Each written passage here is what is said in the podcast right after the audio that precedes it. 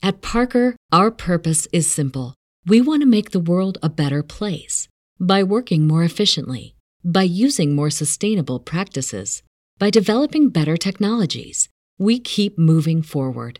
With each new idea, innovation, and partnership, we're one step closer to fulfilling our purpose every single day. To find out more, visit parker.com/purpose. Parker, engineering your success. When you need mealtime inspiration, it's worth shopping Kroger, where you'll find over 30,000 mouthwatering choices that excite your inner foodie. And no matter what tasty choice you make, you'll enjoy our everyday low prices, plus extra ways to save, like digital coupons worth over $600 each week. You can also save up to $1 off per gallon at the pump with fuel points. More savings and more inspiring flavors make shopping Kroger worth it every time. Kroger, fresh for everyone. Fuel restrictions apply. The opinions and statements expressed in the following program do not necessarily reflect those of WWDB, its staff, or management. Inspirational women are increasingly popular in the news and media, but many go unheard and their stories are never told. Women to Watch with Susan Rocco captures the stories of many women who truly make a difference. Women to Watch is the vehicle for developing new leaders, encouraging younger generations, and in building self esteem for future entrepreneurs. Good afternoon, everyone, and welcome back to another week of Women to Watch here on WWDB Talk 860 and WomenToWatch.net. Uh, I'm so grateful to have you joining us today. It's the most beautiful day I think we've had here in a long time um, here in Philadelphia. And um, I want to point out before I introduce our guest, um, we do have a call-in number. If you'd like to call in and join our conversation, you can do so at triple eight three two nine 3306. And you can always tune in on womentowatch.net as well.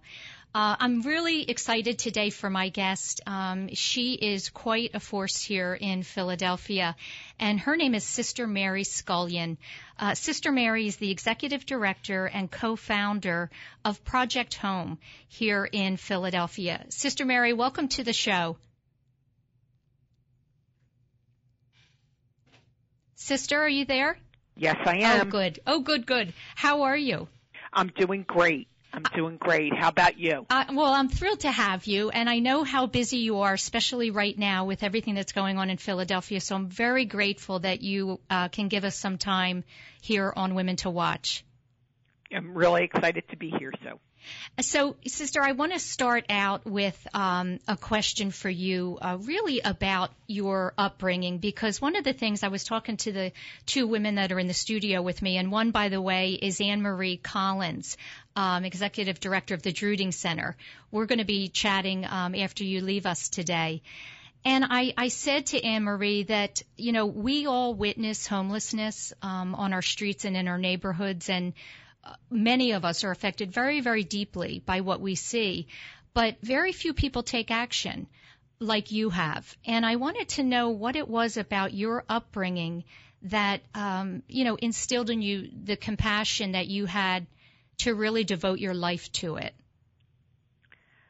Um, so, uh, so I think it was the example of my parents, uh, who were both immigrants. So they knew the struggle of being an immigrant in a new country and what it meant to have to rely on friends and family um, to be able to make it, you know, day by day. And uh, I also think it's part of my faith and also part of my friends and family that I've gotten to know and, and leaders like Anne Marie and, and others in the Philadelphia community that continue to inspire me um, by the work that people are doing right on the front lines, especially the men and women that we see that are homeless, and their courage, resilience. Um, it, it's just very inspiring. Yeah, and I, I mean, I understand that you really were exposed to it um, the very beginning, I guess, your years at St. Joe's University, um, and what you saw there.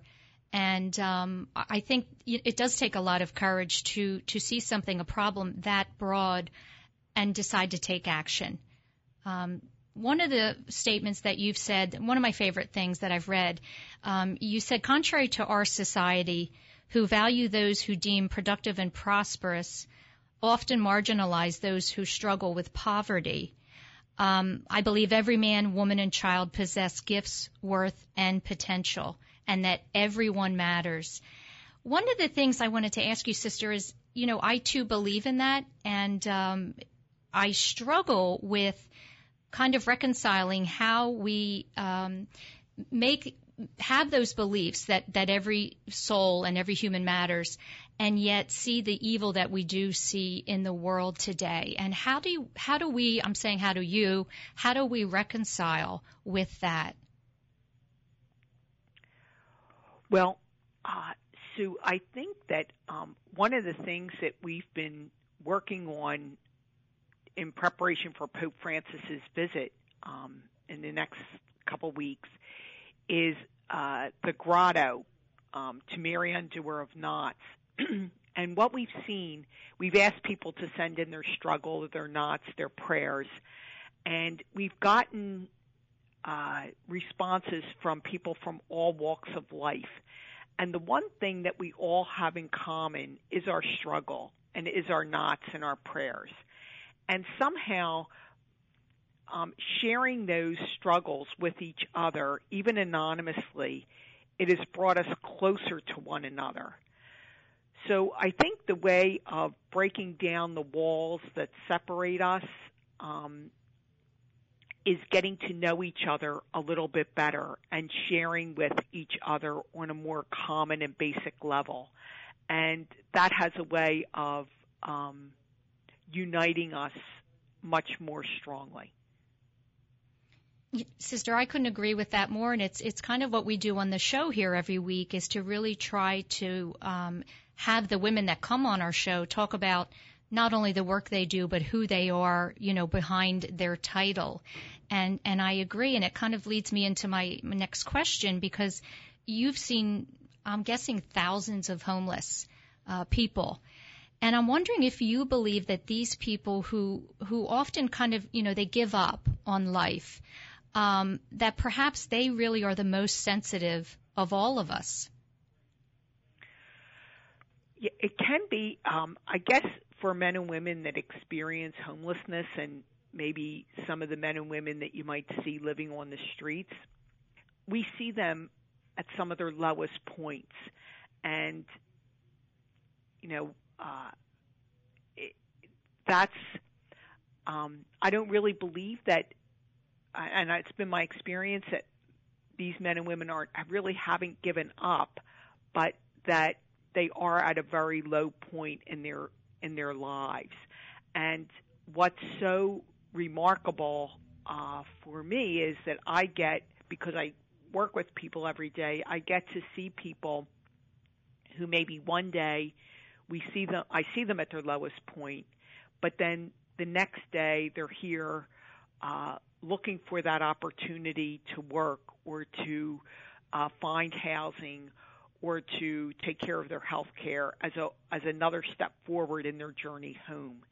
And uh, I'm constantly reminded that uh, all of us, by virtue of our humanity, have that vulnerability but not all of us uh, share that in the most public way by you know because we're living on the street. And i think that's what i'm so uh, conscious of that having a home is so such an important human right for all of us because we're all entitled to that privacy and uh, and a safe spot to call home where we can truly be ourselves and um, and explore like our vulnerability and our struggles and you know get ready to face the world the next day.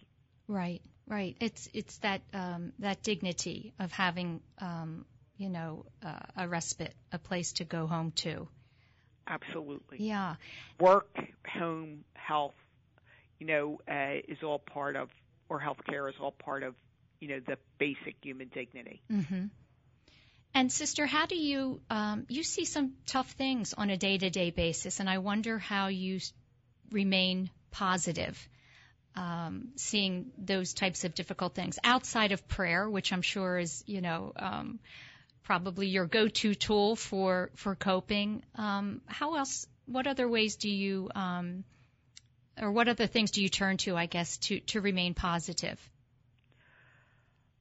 Uh, each day, I'm really inspired by so many people, by men, women, and children that um, get. You know, it's easy to fall down, but it's you know, it takes that courage or risk to stand up and start again the next day and that although they're very difficult uh, situations, um, some enormous challenges and obstacles, it's just so inspiring and re-energizing to see people make choices each day to get back up and to tackle the problems and the challenges and the difficulties that they're faced with and um, to not lose hope in themselves and to not lose hope in God you know, it's that grace uh, to recover.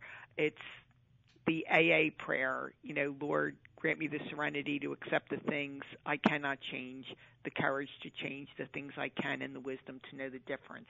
And I see that prayer actualized every single day, and it's such um, an example of strength and hope and, and faith that renews me and our community daily. Right.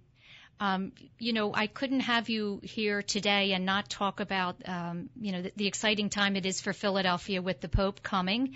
And um, I know that you're a member of the Homeless Committee um, for the World Meeting of Families. And one of the things I wanted to talk about and get your take on is, you know, unfortunately, there seems to be a, a lot of anxiety surrounding his visit, um, rather than focusing on the celebration and the importance of this event. Um, it, it's it's been a little distracting, and I'm wondering how you are re- remaining focused on the, the relevance and the importance of this visit um, with the outside uh, kind of uh, concerns and worries that we have to face? Well, it, it really is a, a historic moment in the city of Philadelphia.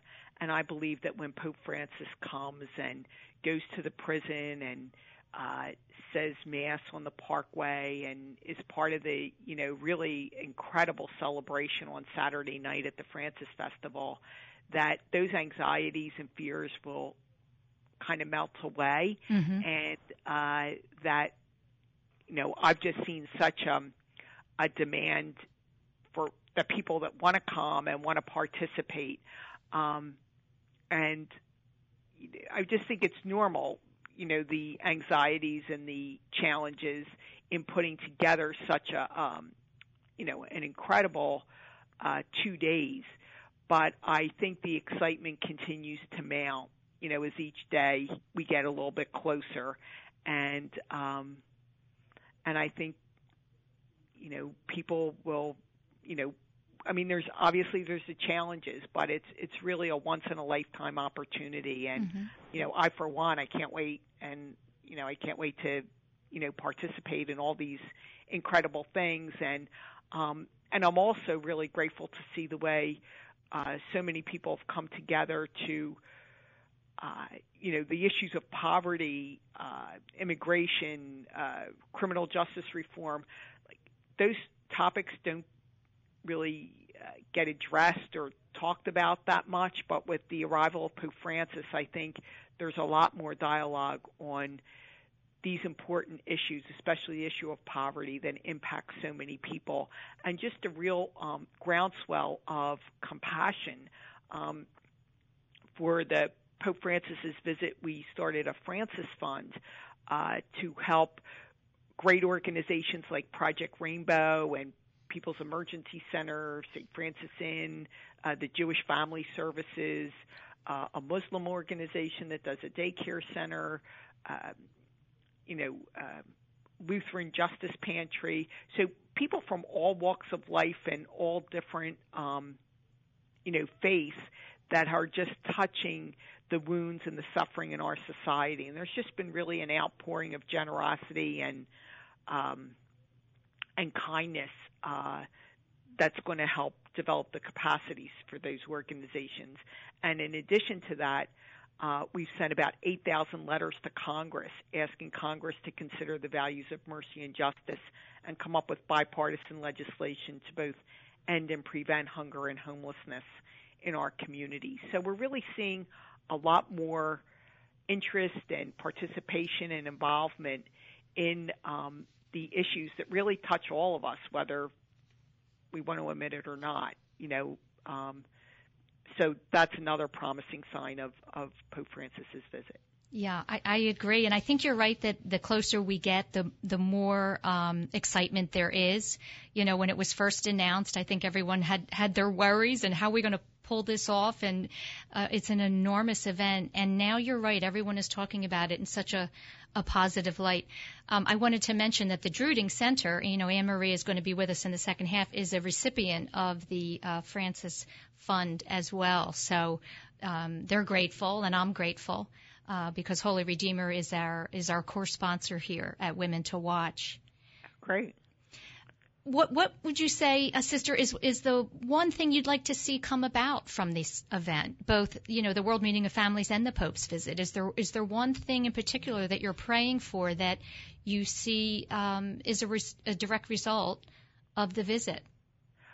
Um, one thing that I'm praying for is that we come together more as one, as a city and as a nation, and realize that um, our destinies are truly bound up with one another, and how we can more strategically align our ta- our time, talent, and effort, um, our time, talent, and treasure to uh, create the kind of city, create the kind of world that we want our kids and grandkids to grow up in and to make really make our country be the one where there really is equal opportunity for all.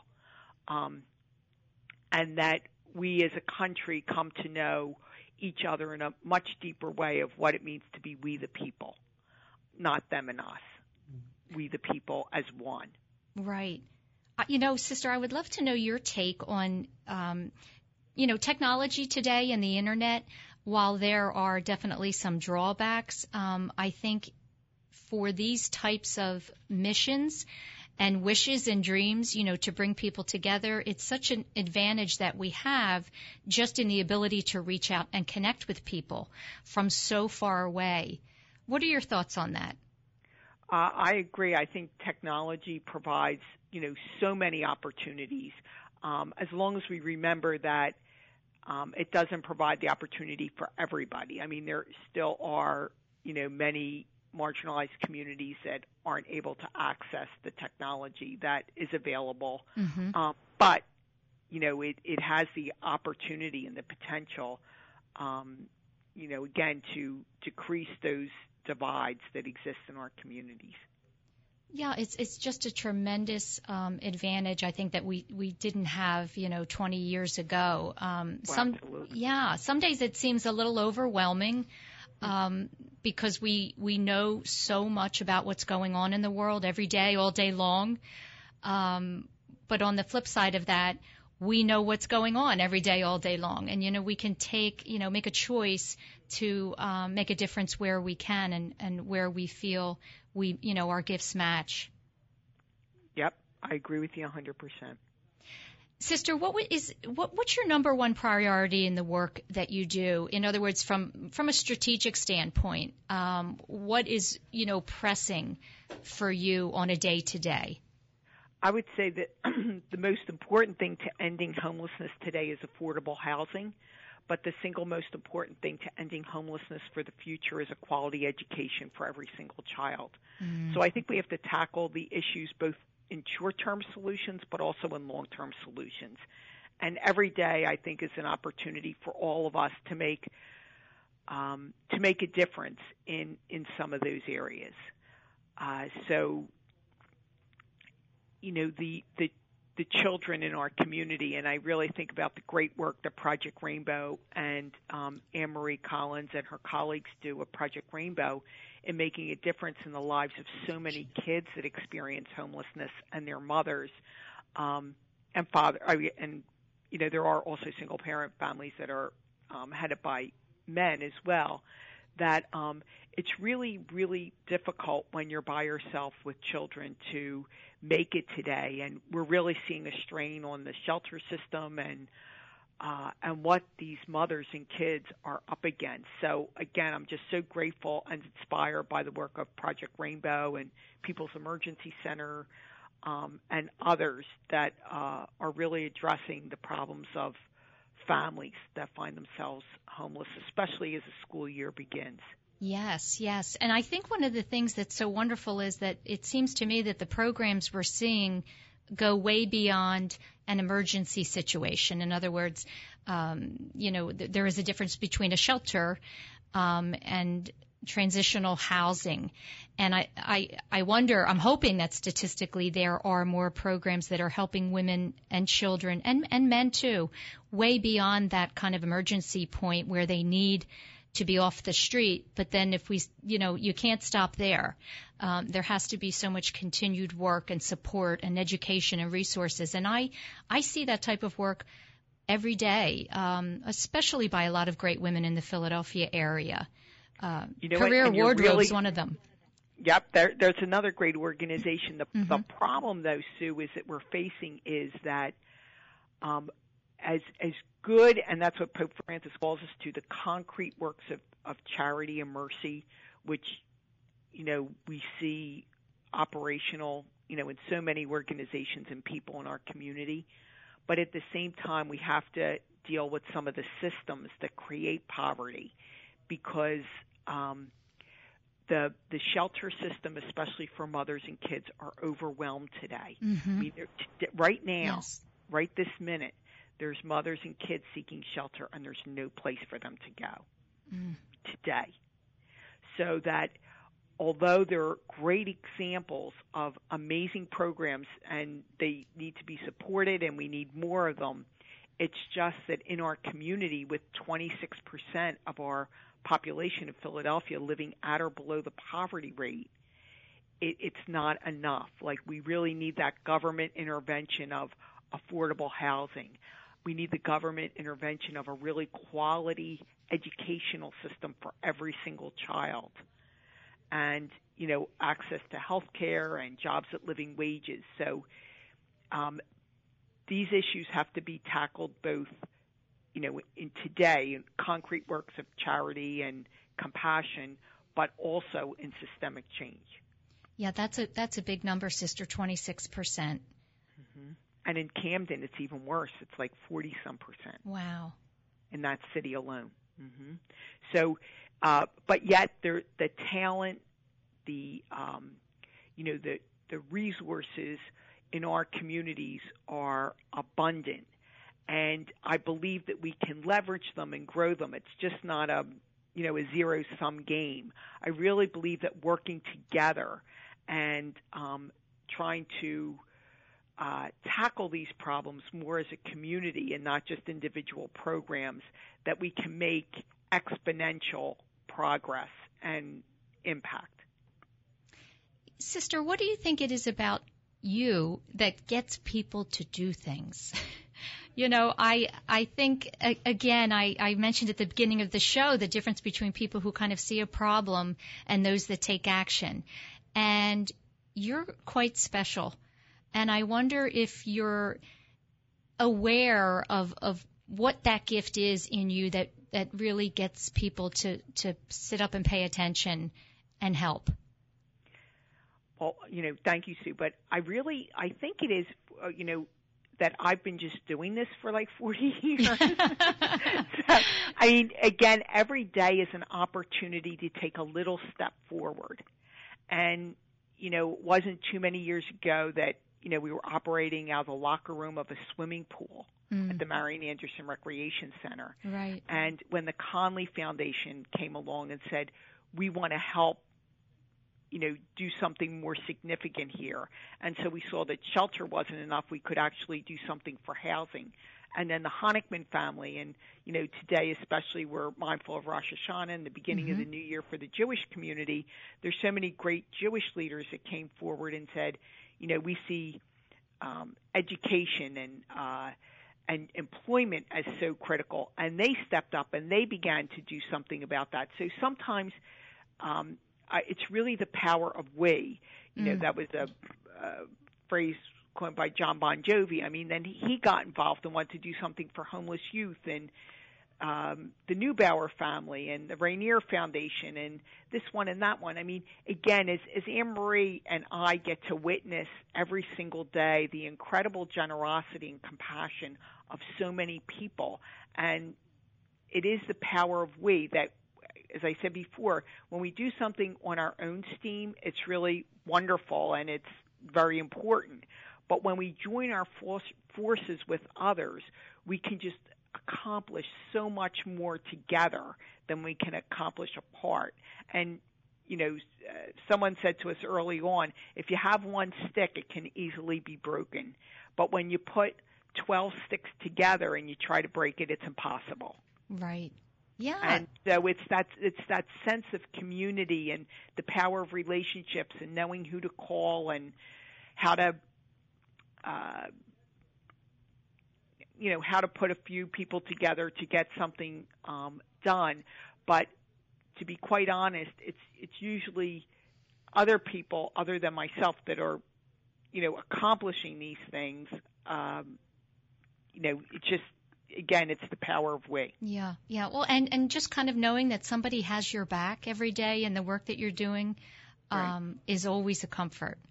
Absolutely, absolutely. And again, and especially the men and women and kids that uh, experience homelessness and seeing how they, uh, when when given a good opportunity, make good choices to seize that opportunity, and then they become leaders and doers and uh, creators. And that's the best gift of all and the greatest hope that we have. Right. And you know what? I that that's really what it's all about, isn't it? I, I wondered if you could tell me. I, I know there are, you know, hundreds and hundreds and thousands of stories, you know, success stories, but I wonder if you could share a personal story of of someone that has been through um, Project Home and is now doing something productive.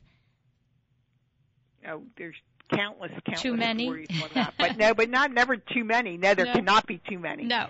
um, the I mean, one, uh, just because we were just talking about um, mothers and kids that find themselves homeless. Mm-hmm. There was a, a a woman whose name is Tanya who had three children, and um, you know they were homeless and were homeless for several years. And uh, she came to Project Home, and she was able once she had a, a safe place to call home. Um, and really we have a, a recovery environment, a clean and sober, you know, recovery culture. And she was excited about participating in that kind of culture. Um, and her three kids, they all struggled in school because again, they had gone from school to school to school, you know, and that's a little rough. But anyway, the oldest one uh, went, uh, applied and got into Albright College actually, and she struggled there, but she actually completed and graduated from Albright and now is uh, working actually in, in employment services for you know for others. Her brother is going to graduate next year or this coming you know at the end of uh, you know May from Bloomsburg in accounting, and her youngest sister uh, is now going to Albright on a full ride. Wow. Full ride, wow. full you know, now those they're paying off loans and they're you know have to you know do all that, but the mm-hmm. sister, uh, the youngest, uh, is now you know uh, going into her first year of college, and I think about the mom works two full time jobs. Again, has a lot of college loans to pay. You mm-hmm. know, all those things that we all are aware of, but um, there's a family where you know we're really struggling. The mom obviously, I mean, not obviously, but the mom does not have a college degree. Mm-hmm. Uh, but yet, through a lot of sacrifice, but a lot of support of programs like Project Rainbow and after school programs and college scholarships and internships and this and that, that over the years, now that's turning you know, a family that with three kids that were homeless into three college graduates you know, three great jobs that will be paying taxes, that three leaders, potential leaders in our society, and that's what we have to do, change you know, change the game. Yeah. Oh, I love that. You know, that really is the epitome of resiliency and you know to go from homelessness to being to becoming a leader these are the people that should be going out and you know doing the motivational speaking to others Right. i think Exactly. And the thing is, but that story wasn't a straight line, and there were a lot of ups and downs, Right. a lot of disappointments, as well as joys and successes. But it just says, like, over many, many, many years.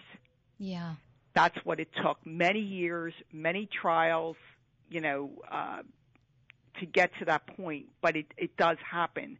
And, um, you know, that's that's one example, one of many many examples yeah that we have of people now working and voting and organizing and uh, caring for others and giving back and doing all kinds of you know incredible things Yeah. because the people that are homeless that are on our streets could be our future doctors, could be our future nurses, could be our future teachers. You know, we're um, that life has a gift for our society and you know, we want to nurture each other so that our fullest potential, not only for ourselves, but for our communities. Yeah, and you know, we want to see people like that triumph. It's such a wonderful feeling to see that. Yep. Sister, we have to take a quick break, and I, I wonder, can you come back and join us, or do you have to go? I have to go. I'm You sorry, do. Sue, but I'm so happy to have been here and, Oh. um, you know, wish you and all your listeners, you know, the very best. You're in our thoughts and prayers, and we continue to depend upon yours as well. Thank you so much, sister. We'll be sharing all your information and, and um, seeing how we can get some more help for you in the work that you do. I'm so grateful for your time. Thank you so much. Thank you, Sue. Have a Bye-bye. great day. You too. Bye bye. We're going to take a quick break, and when we come back, we're going to be joined by Anne Marie Collins, the Executive Director of the Drueding Center. We'll be right back.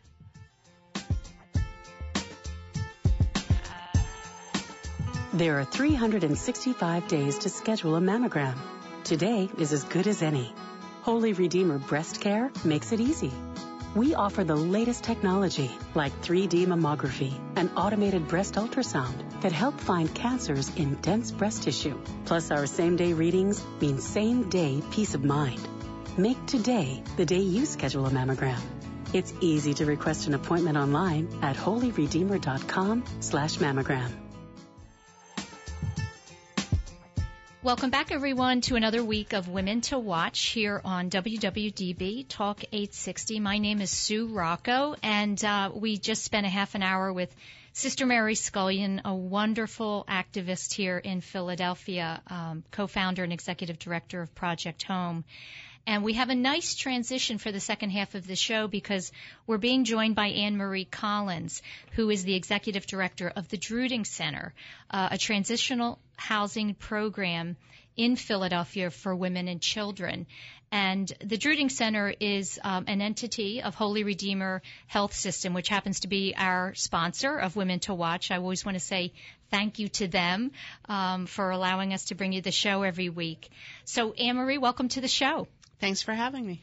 We're going to have a lot to talk about in light of Sister's um, 30 minutes, and, and I wish we had more time with her. But the work that you're doing and the and the work that the Drueding Center does is in direct alignment with her work.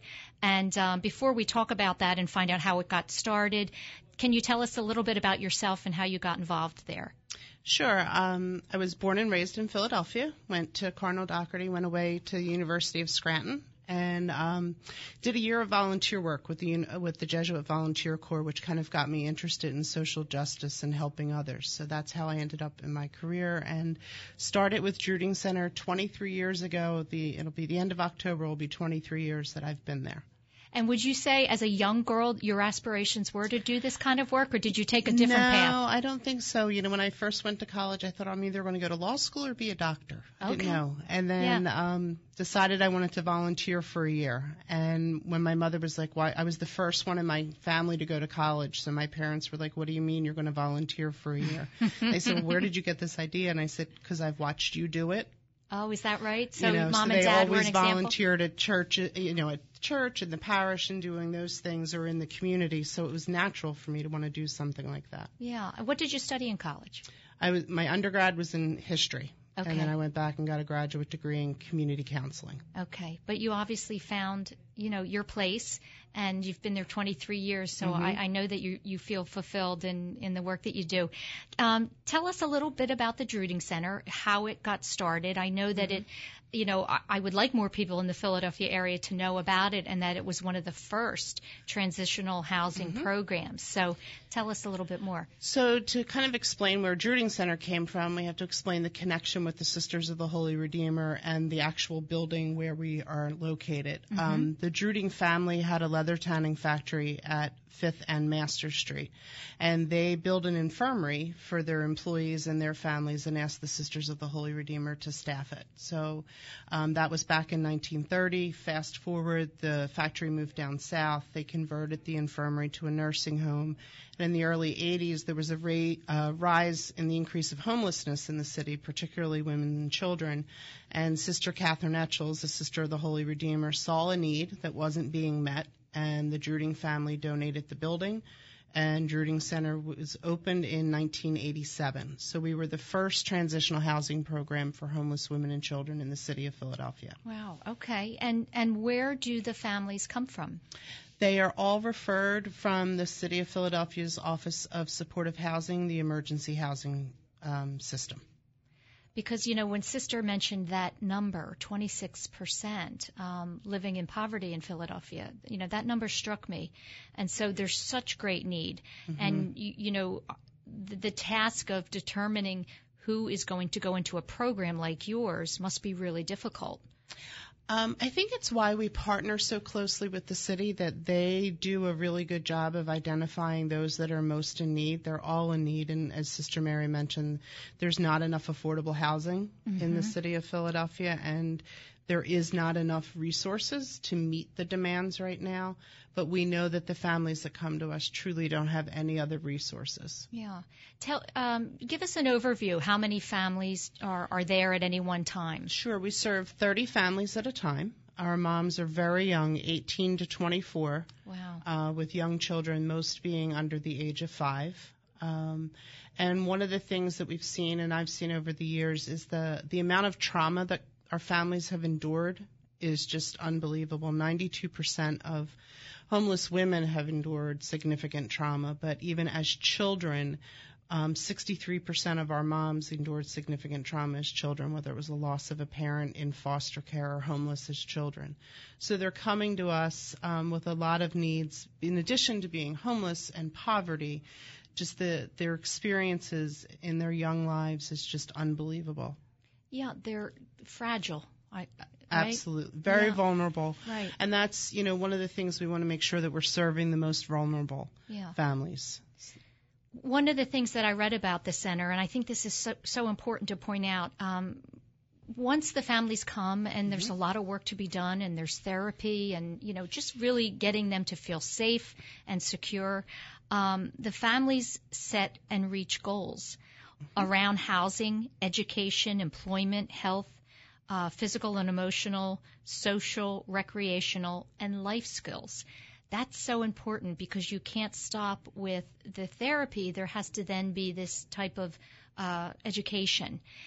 Tell me a little bit about how you go about setting these goals with, you know, women and children who have not up until this point done that kind of work. So it really is focused and centered around the family. Um, one of the th- we've made an effort and we have become a sanctuary certified, which means we provide trauma informed services so that we really kind of focus and help families identify what are maybe some of the obstacles that have gotten in their way. I think the key is um, we like to say Drueding Centers where hope comes alive for our families, and it's to help them for the many for the first time in their lives to even think that they have a future, um, but to also help them recognize the strengths that they had. Sister Mary, you know, mentioned that the the homeless, whether they're singles or moms with children, have incredible strength and they have a lot of skills, and you just have to help them identify what those are, and then think about what what do you want to be when you grow up? What do you want to achieve in your life? And start with baby steps, you know, small areas that they want to um, what are some of the gaps that they need to address. So it really is driven by the families and what they identify as their needs. We're just there to support them on their journey, to kind of say, okay, what are your goals for the next three months? What do you want to accomplish for you and your children, and what can we do to support you? When when you meet these women, do you see a common thread in all of them? Any one trait, any one thing that you could say, um, this seems to be common in, in the women that kind of uh, lose their way and end up in this place? Or would you say every story is completely different and there could be a you know a, a vast set of circumstances? Trauma. Trauma. Mm-hmm. That's abuse. That's, um, whether it was physical abuse or emotional abuse as children, domestic violence as adults, um, foster care. If you were in foster care, you have a 33% higher chance of being homeless as an adult. Um, so about 33% of our um, of our moms were in foster care as children. Mm-hmm. That's that's the common thread. But the other thing is the resilience and their survivors. Mm. So it's you know really tapping into that, recognizing. Um, the easiest thing for me when I talk about sanctuary and being trauma informed is instead of saying what's wrong with that person, why aren't they doing what they need to be doing, is what's happened to that person. Mm-hmm. Because if you can tap in and identify what's happened to them and help them identify that, then they can start to heal from that and move on. And that, but that process takes time. Yeah. You know, and I, I love that to, you know, ask what happened first because you know there there's something that occurred right? We're all born and and and we come into this life you know um in a certain way innocent and and that in the beginning and then things happen. Um how do you I, i'm curious to know what those first conversations are with these women. And and we'll talk about the children as well but the, the mothers more importantly um, when they first come to the Drueding Center, what is the very first thing that is done with them? So it really starts when they come for intake, and it's really asking them about their story. Okay. You know, what, you know, how did they grow up? Where, you know, how far did they go in school? Do they have a work history? And we do ask about their trauma history, Mm-hmm. um, just to kind of start to give them a voice in that. And they may not be completely forthcoming Right. when they first come, Right. um, but that's okay. Um, and so it's really just a lot about getting to know somebody and, and doing, you know, if there's formal assessments where we kind of see what skills do they have and those things, but it's all about building relationship.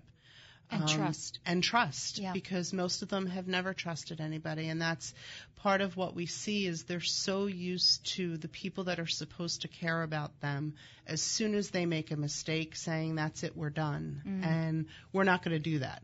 You know, they're allowed, they can make mistakes when they're with us. And we're, and the other piece is giving them a voice and giving them a choice you know, in what they want to do. You know, so we have life skills classes, but one of the things when we started on our sanctuary journey is we nothing is mandatory. Everything's voluntary. Um, and surprisingly, you know, I was a little skeptical at first, but our attendance at all of these sessions has increased because if you give moms and give adults a choice, they, they eventually will choose what's best for them and their family. Yeah, and and once they're in that safe environment, they feel you know safe to do that. And, and then once they have that intake, then are they matched with a, the, the appropriate therapist or so teacher? each member, um, each family has a family team. So there's the family advocate. The mom is the core member of the family team. There's a family advocate. There's a therapist.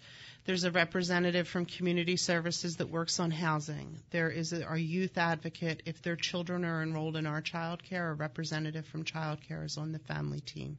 They develop a family service plan and then everybody, they meet quarterly to kind of look at it. But individually, they're meeting with members of the team. But for the therapist, again, it's voluntary. They meet with them a couple times after they first move in just to make sure they're transitioning okay. But after that, it's up to mom if she wants to continue that relationship. And one of the things that the Drueding Center does that, that's different maybe from some other programs is that you stay connected to these families for up to seven years. I mean, I'm saying that number. I think I read that. Um, yeah, that's a long time, and that's really important. And it's it's a vo- again a voluntary program. It's always been voluntary um, because what I think we realized right away was that yes, affordable housing is a key answer to ending homelessness, but a lot of our families they don't have family support. They don't have people that are in their corner kind of saying you can do this or if there is a problem that can offer them support and help them navigate rough roads.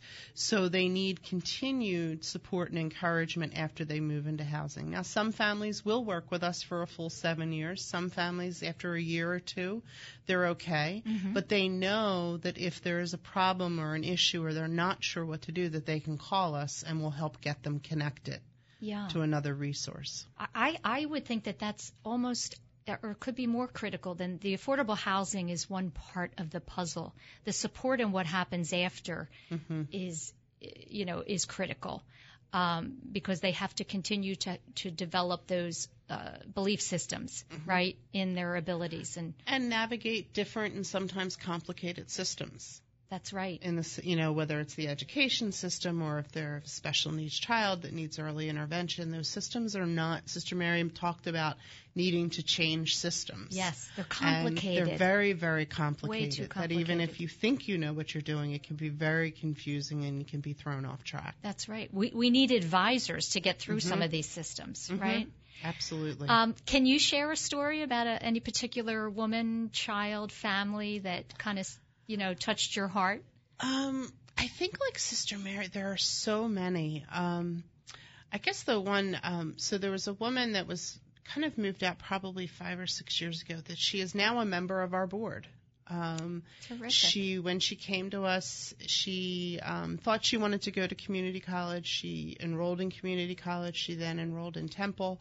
Um, she's going to be graduating next May. Um, her children are doing well. Um, so it's just, and there's so many stories like that where, like Sister Mary shared, the children have gone on to college or mom, you know, just, but to, for any of our families, we always say the definition of success is different for every single family because they come to us with different needs. Right, right. Um, but there's just, you know, and kind of the the not concrete um, when you start to see a mom engage with her child differently right. and actually stop and listen and, and understand where the child's coming from. Yeah. That's a huge success for us. That's right. Because up until that point, she's been so overwhelmed with her status and position.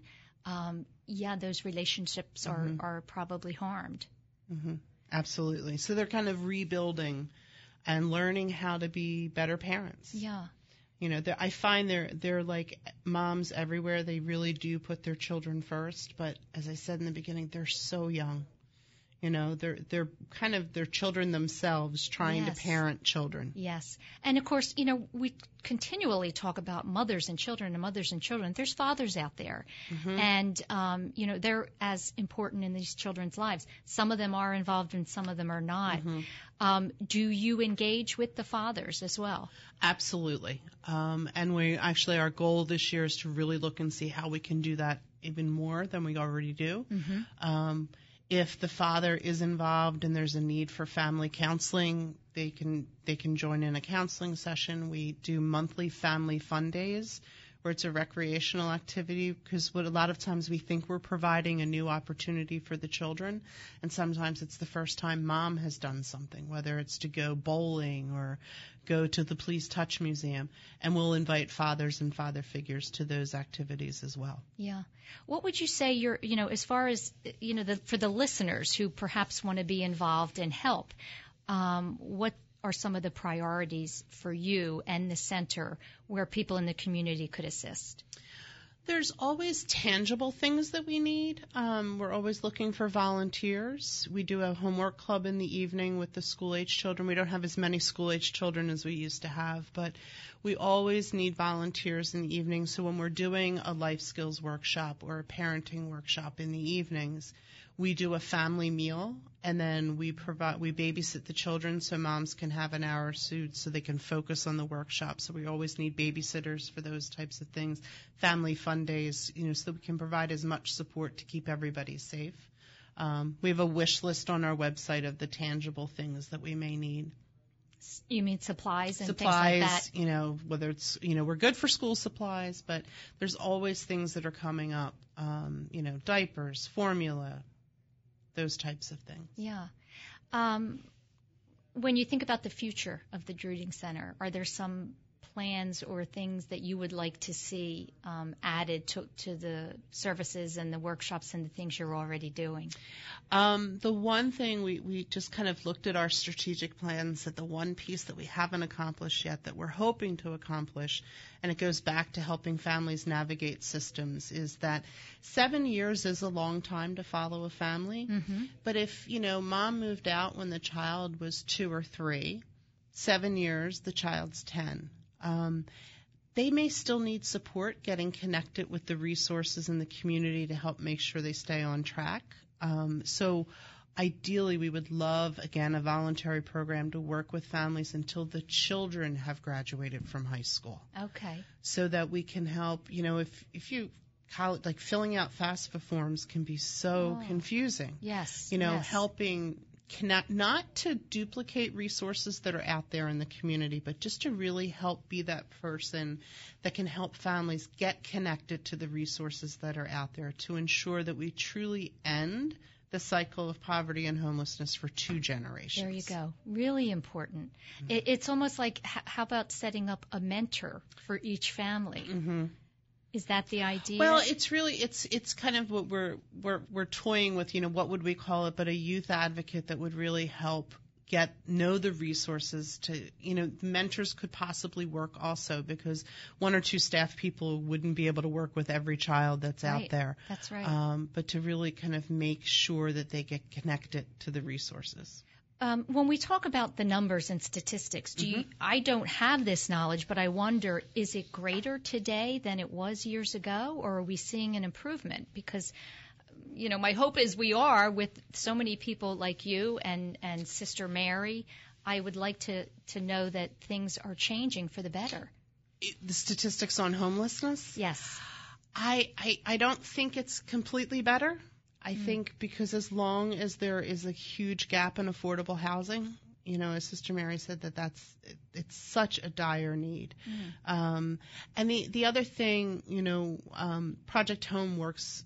They do work with some families, but they work with mostly home the single men and women, and they're the people you see on the street. Homeless families you don't see on the street. They're hidden. They're invisible. Um, so there are so many more families that are struggling and are living doubled up that are even being than are being counted. So it's really hard to say what the exact number is. I think it's getting better, um, but the the systems need to be fixed. Well, because everyone has a different priority, right, about what needs to be done, especially when it comes to finances. Where are we going to put the money? And as Sister mentioned, education, right? Education needs funding, and then we need funding for the affordable housing. Um, it's such a tough issue. Um, what what kinds of you know when you have these discussions? I guess to me it's a no-brainer. right, right. I mean, you. if if you really want to thrive as a society, you need to invest in your future, and our future is our children. So you need to make sure that the education system is on solid ground, um, and ours isn't.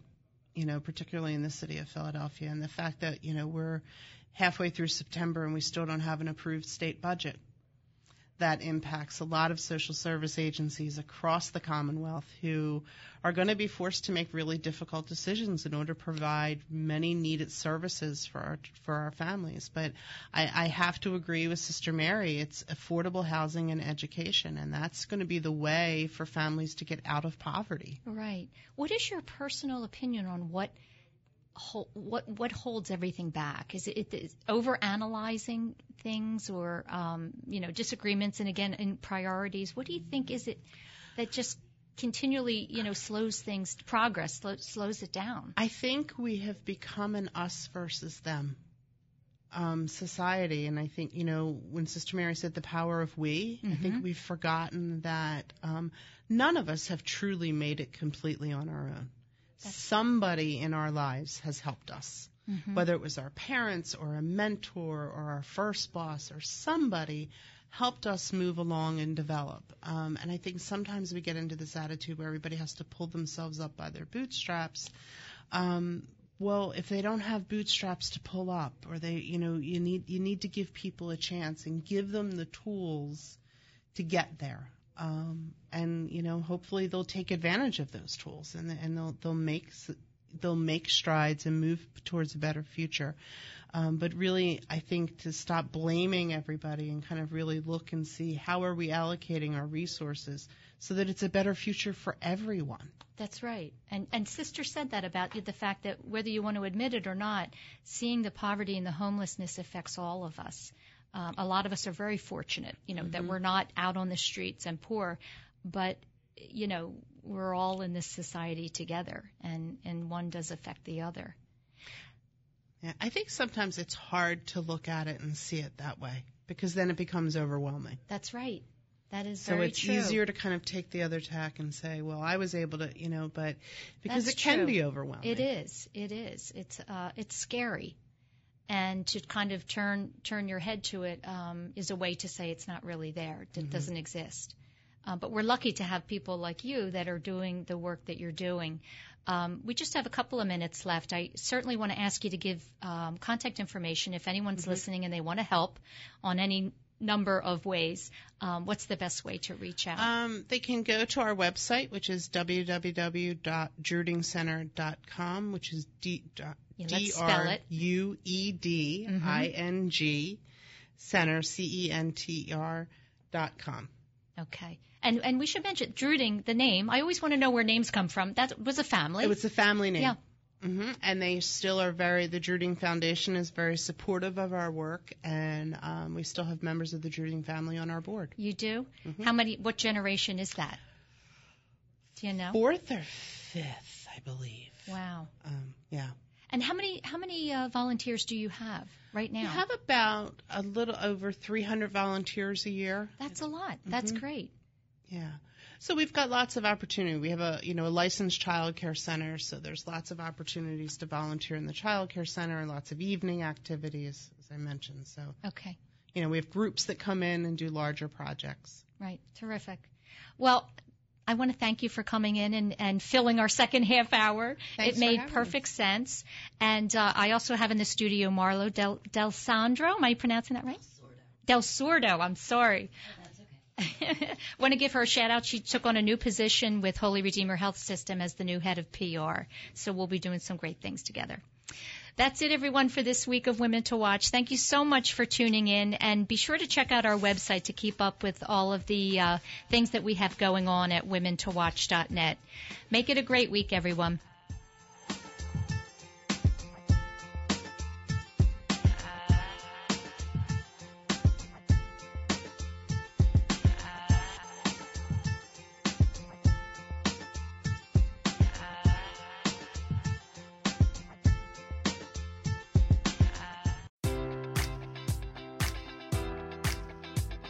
Enjoy all your favorite sports like never before at BetMGM. Sign up using code Buckeye and receive up to $1,500 back in bonus bets if you don't win your first bet. When you register with BetMGM, you'll get instant access to a variety of parlay selection features, live betting options, and the best daily promotions in the business. And with BetMGM at your fingertips, every play and every game matters more than ever. Place your money line prop, or parlay bets with the king of sportsbooks today. Sign up using code Buckeye and receive up to $1,500 back in bonus bets if you don't win your first bet.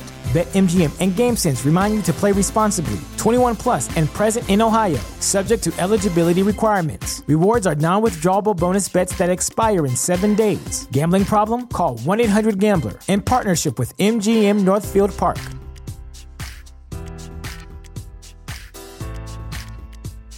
Save big on your Memorial Day barbecue, all in the Kroger app. Get three pound rolls of juicy 80% lean ground beef for $3.49 a pound with a digital coupon. Then get select varieties of flavorful Powerade, Body Armor Super Drink, or Arizona tea for 77 cents each, all with your card. Shop these deals at your local Kroger today, or tap the screen now to download the Kroger app to save big today. Kroger, fresh for everyone. Prices and product availability subject to change. Restrictions apply. See site for details.